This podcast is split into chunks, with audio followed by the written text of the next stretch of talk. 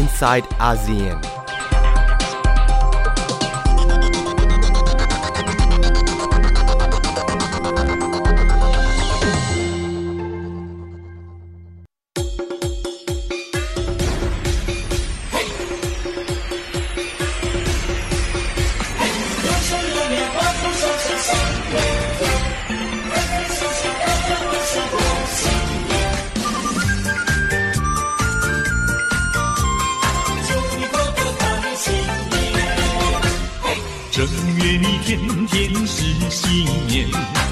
家见面多亲切。你买腊梅和银柳，我把春联贴上门楣。正月里天天是新年，大家见面多欢颜。你说一切都顺利。我也祝你财运年年，还有请你听听远处传来炮竹声呐，噼里啪啦噼里啪啦响连天呐，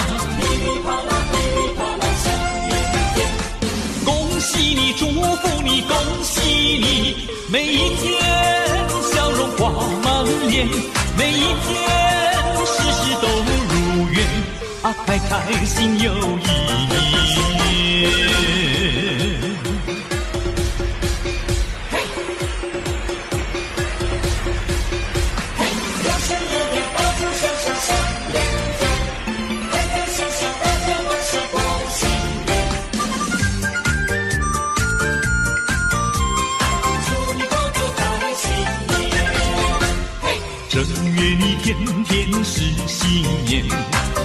见面多亲切。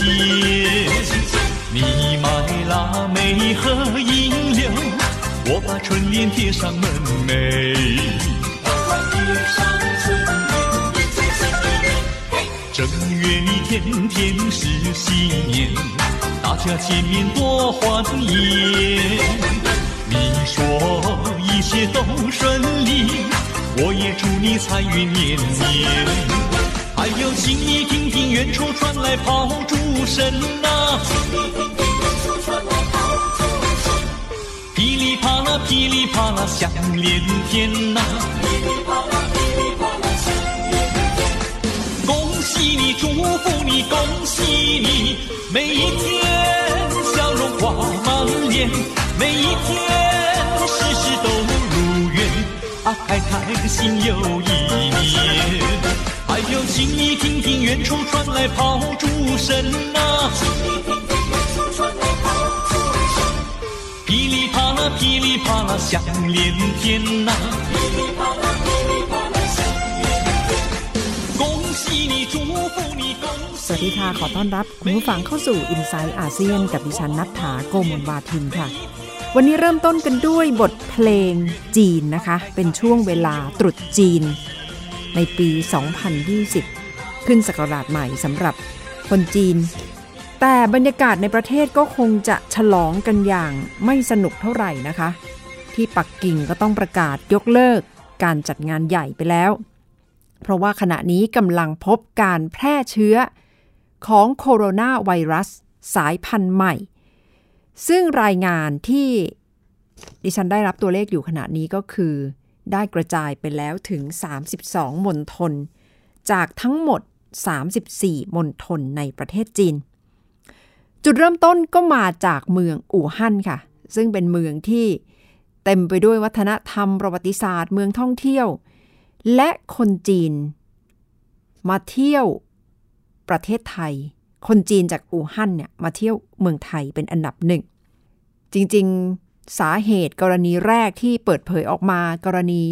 โคโรนาไวรัสสายพันธุ์ใหม่เกิดขึ้นเมื่อเดือนธันวาคม แต่ก็เพิ่งจะมาเป็นข่าวกัน ช่วงเดือนมกราคมเนี่ยแหละค่ะ แล้วก็มีผู้เสียชีวิตไปแล้วไม่ต่ำกว่า 25 ราย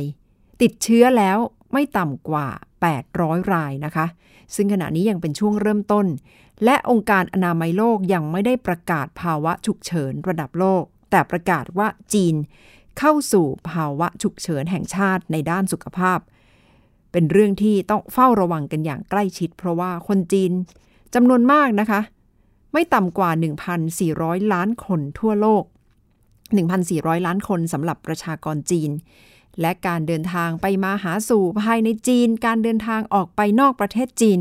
ถือว่าเป็นกลุ่มคนที่มีประชากร มีการเคลื่อนไหว อย่าง สม่ำเสมอ และเป็นไปอย่างรวดเร็ว ซึ่งหมายความว่าการควบคุม การเผยแพร่ไวรัสสายพันธุ์ใหม่นี้ก็อาจจะเกิดขึ้นได้ยากค่ะ ที่เมืองอู่ฮั่นซึ่งเป็นจุดที่พบจุดแรกของโคโรนาไวรัสสายพันธุ์ใหม่ ก็ได้พยายามจะปิดทั้งเมืองนะคะ เพื่อที่จะกักบริเวณของประชาชนไม่ให้เดินทาง การการเดินทางด้วยเครื่องบิน รถไฟ รถไฟใต้ดิน เรือ รถโดยสารสาธารณะขณะนี้ต้องชะงงักไปชั่วคราว และได้เห็นประชาชนออกมา ตุนสเสบียงตุนอาหารกันเพื่อความอยู่รอด แล้วประวัติศาสตร์ การปิดเมืองของจีนไม่เคยเกิดขึ้นแบบนี้มาก่อน คุณชลันทรโยธาสมุทรก็เรียบเรียงข้อมูลนะคะถึงถึงการปิดเมืองการกักตัว คนที่อาจจะติดเชื้อในกรณีนี้ ซึ่งเคยเกิดขึ้นในบางประเทศมาแล้วค่ะ คณะกรรมการสุขภาพแห่งชาติของจีน ยืนยันจำนวนผู้ติดเชื้อไวรัสโคโรนาสายพันธุ์ใหม่ 571 คน ขณะนี้มีผู้เสียชีวิตแล้ว 17 คน ทั้งหมดมาจากมณฑลหูเป่ยตัวเลขผู้เสียชีวิตและผู้ติดเชื้อที่พุ่งขึ้นอย่างก้าวกระโดด สร้างความกังวลให้กับหลายฝ่าย ทางการจีนสั่งปิดเมืองอู่ฮั่นเมืองศูนย์กลางอุตสาหกรรมและระบบขนส่ง ที่มีประชากรมากกว่า 11 ล้านคน สถานีรถไฟ สนามบิน รถไฟใต้ดิน ท่าเรือเฟอร์รี่ และรถบัสทางไกล ปิดให้บริการวันนี้ 10 นาฬิกาตามเวลาท้องถิ่น ตำรวจหน่วยปฏิบัติการพิเศษและกองกำลังทหาร ปิดการเดินทาง ห้ามประชาชนเข้าหรือออกจากเมืองอู่ฮั่น มีเพียงผู้โดยสารที่มีตั๋วเดินทางรอบสุดท้ายเท่านั้น ที่ได้รับอนุญาตให้ออกจากอู่ฮั่น 因为他的国内在这里，就是说回老家，目的就是还有老头老娘，因为他们那么大的年纪了，要等到儿子甚至回去团圆过年，也没得办法。 การประชุมฉุกเฉินของผู้เชี่ยวชาญจากองค์การอนามัยโลก ต่อกรณีการระบาดของโคโรนาไวรัสเมื่อวานนี้ ยังไม่สามารถได้ข้อสรุปว่าจะประกาศภาวะฉุกเฉินหรือไม่ ผู้อำนวยการองค์การอนามัยโลกระบุว่าการตัดสินใจประกาศภาวะฉุกเฉินต้องพิจารณาอย่างจริงจัง และมีข้อมูลที่เพียงพอ องค์การอนามัยโลกกำลังเร่งตรวจสอบข้อมูลทั้งหมดก่อนตัดสินใจผู้แทนองค์การอนามัยโลกประจำประเทศจีน เผยว่าจำนวนผู้ติดเชื้ออยู่ในระดับใหญ่ ขณะเดียวกันมองว่ามาตรการปิดเมืองเป็นสิ่งที่ไม่เคยมีมาก่อน trying to contain a city um, of 11 million people um, is new to, uh, to science. Um, it has not been tried before as a public health measure. Um, so uh, we, we cannot at this stage uh, say it will or it will not work. Um, we note that uh, if this is happening, we will note carefully to what extent it is maintained, how long it can take. โฆษกกระทรวงการต่างประเทศของจีนแถลงวันนี้ยืนยันมาตรการปิดเมืองอู่ฮั่น พร้อมระบุว่าขั้นต่อไป รัฐบาลจะให้ข้อมูลและตอบข้อกังวลของประชาชนอย่างทันท่วงทีและโปร่งใส และจะเดินหน้ารายงานสถานการณ์ต่อองค์การอนามัยโลก และประเทศที่ได้รับผลกระทบจากการระบาดของไวรัสโคโรนาย้อนไปยุคกลางคริสตศตวรรษที่ 14 เกิดการระบาดของการละโรคทั่วยุโรป มีการบังคับใช้มาตรการกักเรือเดินสมุทรก่อนเข้าเทียบท่าเมืองเวนิส 40 วัน เป็นที่มาของคำว่าการกักโรคหรือควอรันทีน ที่ผ่านมาเคยมีการใช้มาตรการกักโรคในหลายประเทศ ปี 2014 เซียร่าลีโอน ประเทศที่มีประชากร 7 ล้านคน ประกาศให้ประชาชนอยู่ในบ้าน 3 วัน เพื่อติดตามผู้ป่วยอีโบลาในทุกหลังคาเรือน ขณะที่ความพยายามควบคุมการระบาดของอีโบลาในไลบีเรีย เกิดผลตรงข้าม เมื่อเจ้าหน้าที่ไลบีเรีย พยายามกักประชาชนราว1 0 0 0 0แสนคน ในพื้นที่ชุมชนแออัดเมืองมอนโรเวีย กลายเป็นการปะทะระหว่างประชาชนกับเจ้าหน้าที่ ส่งผลให้มีผู้ได้รับบาดเจ็บจากกระสุน ผู้เชี่ยวชาญด้านนโยบายและกฎหมายสาธารณสุขของสหรัฐ ให้สัมภาษณ์กับนิวยอร์กไทมส์ระบุว่ามาตรการกักโรคที่จะใช้ได้ผล คือการกักเฉพาะผู้ติดเชื้อ เพื่อให้การรักษาและป้องกันการแพร่ระบาด ขณะที่การกักโรคด้วยการปิดเมือง อาจจะเป็นการปิดกั้นผู้ที่ไม่ได้ติดเชื้อเดินทางออกนอกพื้นที่เสี่ยงอีกทั้งยังเป็นมาตรการที่ละเมิดสิทธิส่วนบุคคล และอาจจะส่งผลสะท้อนกลับที่รุนแรงชลันทรโยธาสมุทรไทย PBS รายงานเรื่องของการดูแลกักบริเวณณขณะนี้ก็เป็นมาตรการที่จะต้องเกิดขึ้นนะคะ แต่คนไทยจำนวนมากอาจจะยังไม่ค่อยเข้าใจว่า พัฒนาการของโคโรนาไวรัสสายพันธุ์ใหม่เกิดขึ้นได้อย่างไร ขณะนี้พูดถึงกันมากถึงความคล้ายคลึงของอาการและเชื้อ ที่อาจจะคล้ายๆ กับเชื้อไวรัสที่ทำให้เกิดโรค ระบบทางเดินหายใจเฉียบพลัน หรือ SARS ที่เรารู้จักกัน คนไทยคุ้นกันเป็นอย่างดีนะคะ เกิดขึ้นอย่างหนักในช่วงปี 2002 ถึง 2003 ระบาดหนักจากฮ่องกง และประเทศจีนค่ะ และช่วงนั้นคนไทยเองก็ต้องเฝ้าระมัดระวังอย่างต่อเนื่อง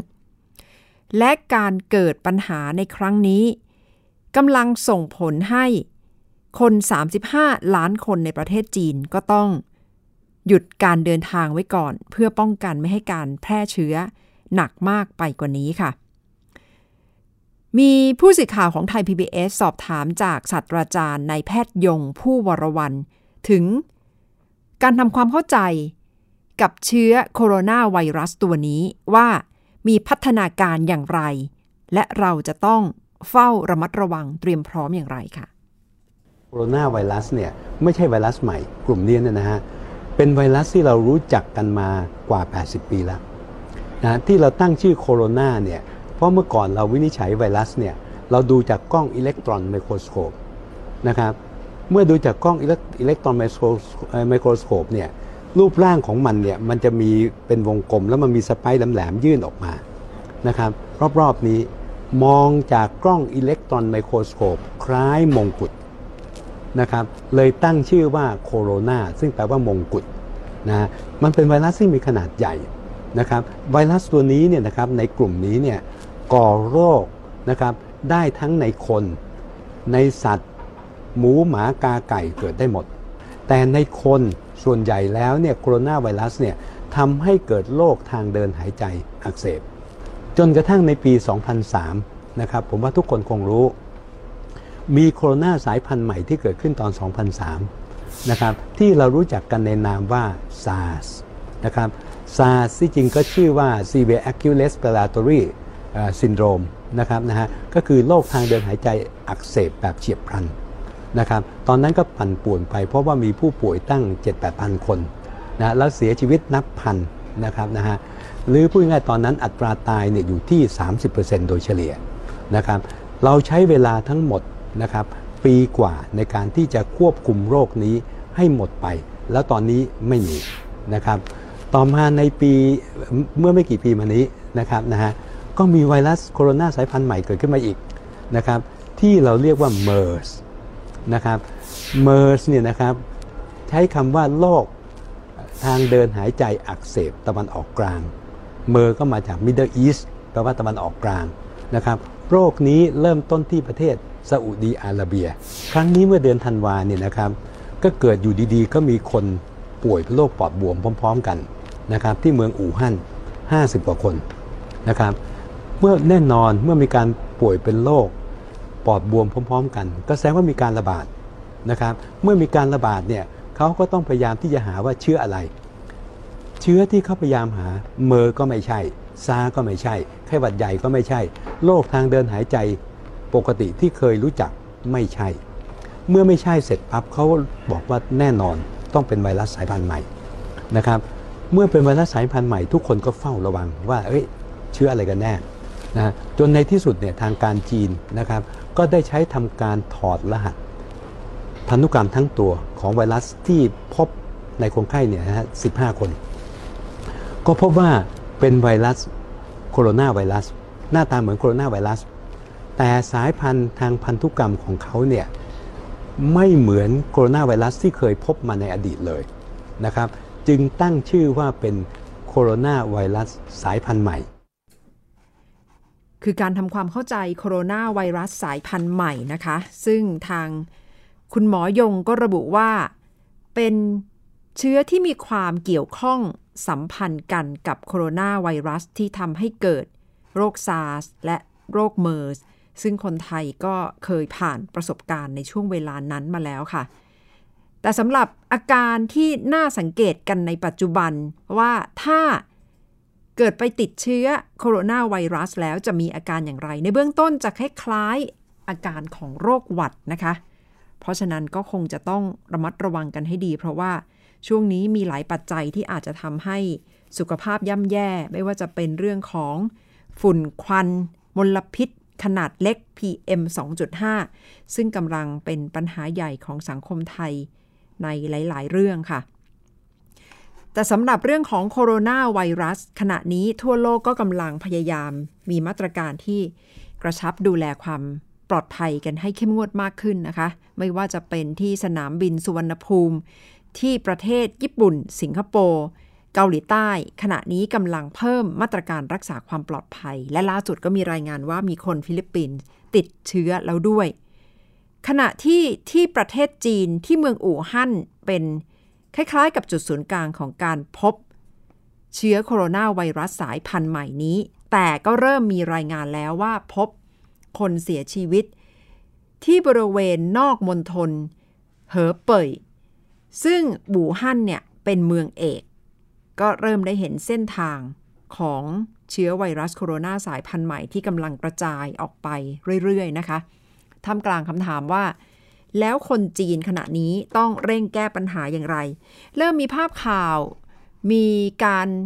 สร้างโรงพยาบาลพิเศษขึ้นมาอย่างรวดเร็วนะคะ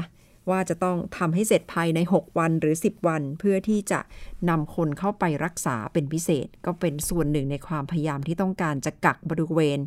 คนที่เป็น และรัฐบาลของอังกฤษรัฐบาลของสหรัฐก็เริ่มเตือน กลุ่มคนนักเดินทางแล้วบอกว่าขอให้หลีกเลี่ยงเมืองอู่ฮั่น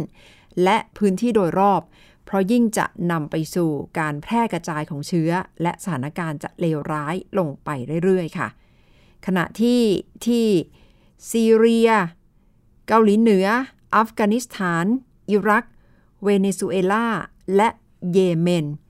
ก็เป็นประเทศจุดหมายปลายทางที่กระทรวงการต่างประเทศสหรัฐออกคำเตือนแล้วว่าให้ระมัดระวัง การเดินทางไปเยือนประเทศเหล่านี้ เพราะจะมีปัญหา หมายความว่าขณะนี้ใครที่จะไปเยือนประเทศจีน ระดับคำเตือนก็จะสูงเป็นระดับที่ 4 เทียบเท่ากับการเดินทางไปเยือนซีเรีย เกาหลีเหนือ อัฟกานิสถาน อิรัก เวเนซุเอลา และเยเมนนะคะ เป็นความคืบหน้าที่ออกมาจากทางรัฐบาลสหรัฐ ซึ่งก็ต้องเฝ้าระวังกันอย่างมากในช่วงเวลานี้ค่ะ พักกันสักครู่ก่อนค่ะ คุณผู้ฟังคะและกลับมาติดตาม i n s i ซต์อาเซียนกันต่อค่ะ inside ASEAN.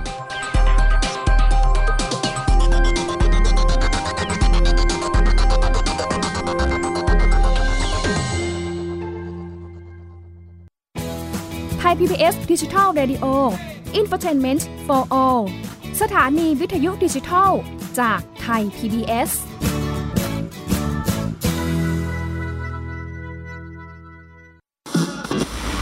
PBS Digital Radio Infotainment for All สถานีที่คุณได้ทั้งสาระและความบันเทิง บนคลื่นระบบดิจิทัล ทุกวัน 6 โมงเช้าถึง 3 ทุ่ม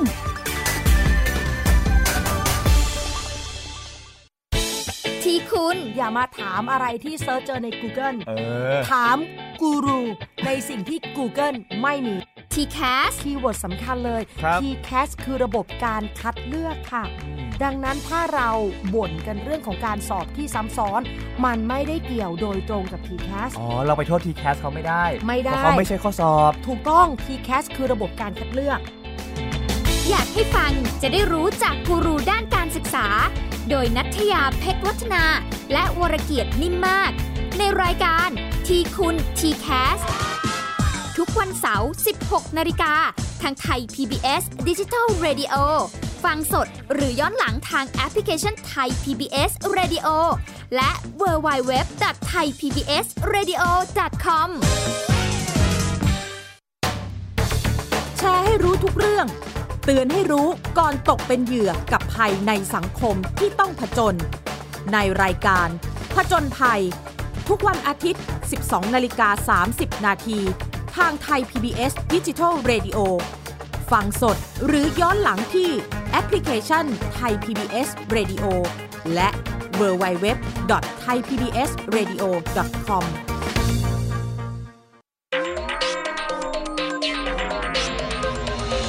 inside ASEAN. คุณผู้ชม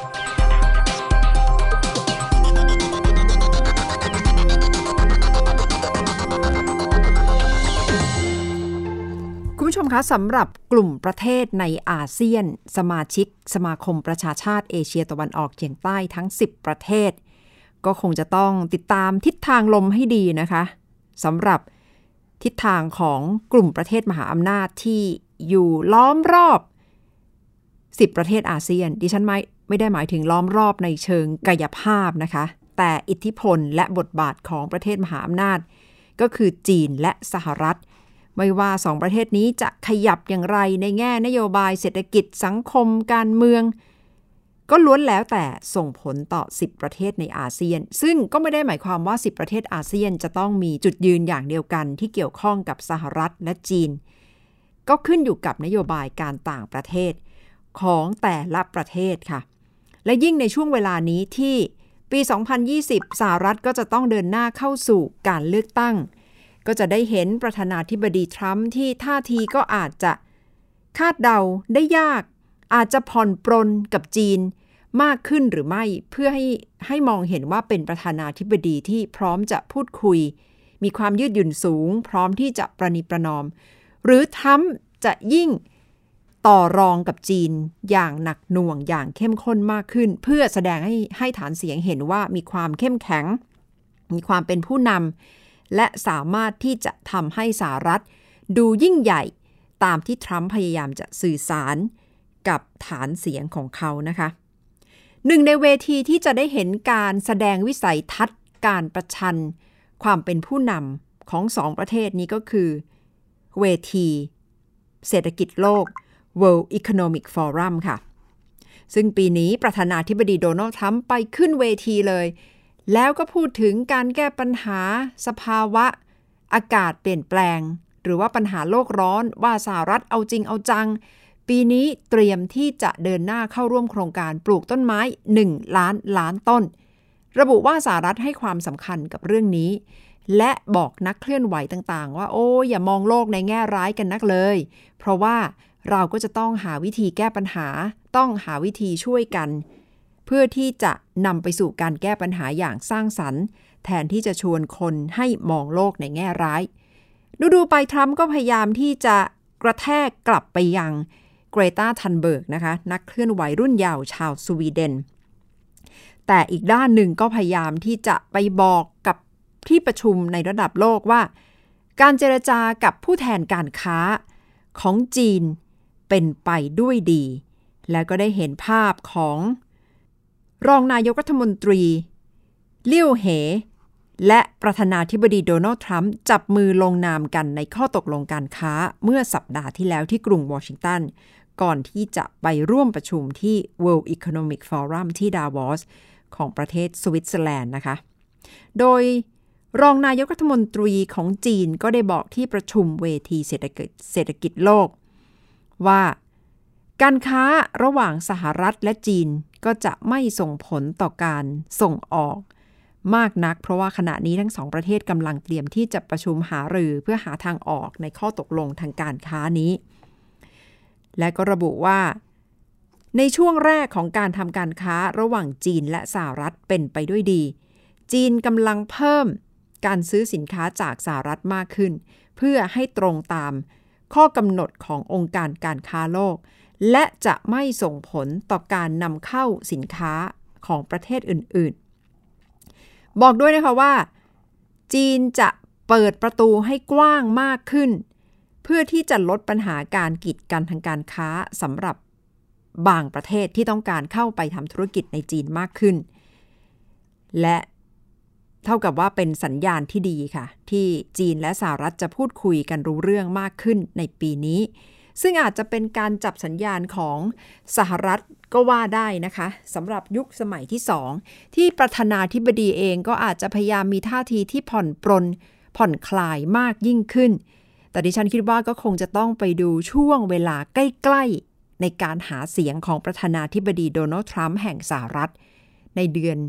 พฤศจิกายนปี 2020 นี่แหละค่ะว่าจะมีท่าทีแข็งกร้าวมากขึ้นขนาดไหน ถ้าต้องการที่จะ เร่งเพิ่มคะแนนจากฐานเสียง และจากคนที่อาจจะตัดสินใจว่าจะเลือกเขาหรือไม่นะคะ เพราะฉะนั้นการเมืองในปีนี้ในระดับโลกระหว่างจีนและสหรัฐ ก็น่าจะส่งผลต่อบรรยากาศทางการค้าความมั่นคงในอาเซียนค่ะ เพราะว่าประเทศในอาเซียนก็ล้วนแล้วแต่มีความสัมพันธ์ ทางการค้าและเศรษฐกิจกับประเทศจีนเช่นเดียวกัน เอาละค่ะทั้งหมดคือ i n s i ซต์อาเซียนสำหรับวันนี้นะคะ เราจะลากันไปด้วยเพลง ตรุษจีนจากประเทศจีนค่ะสำหรับวันนี้ดิฉันนัทธาโกมลวาทิน สวัสดีค่ะ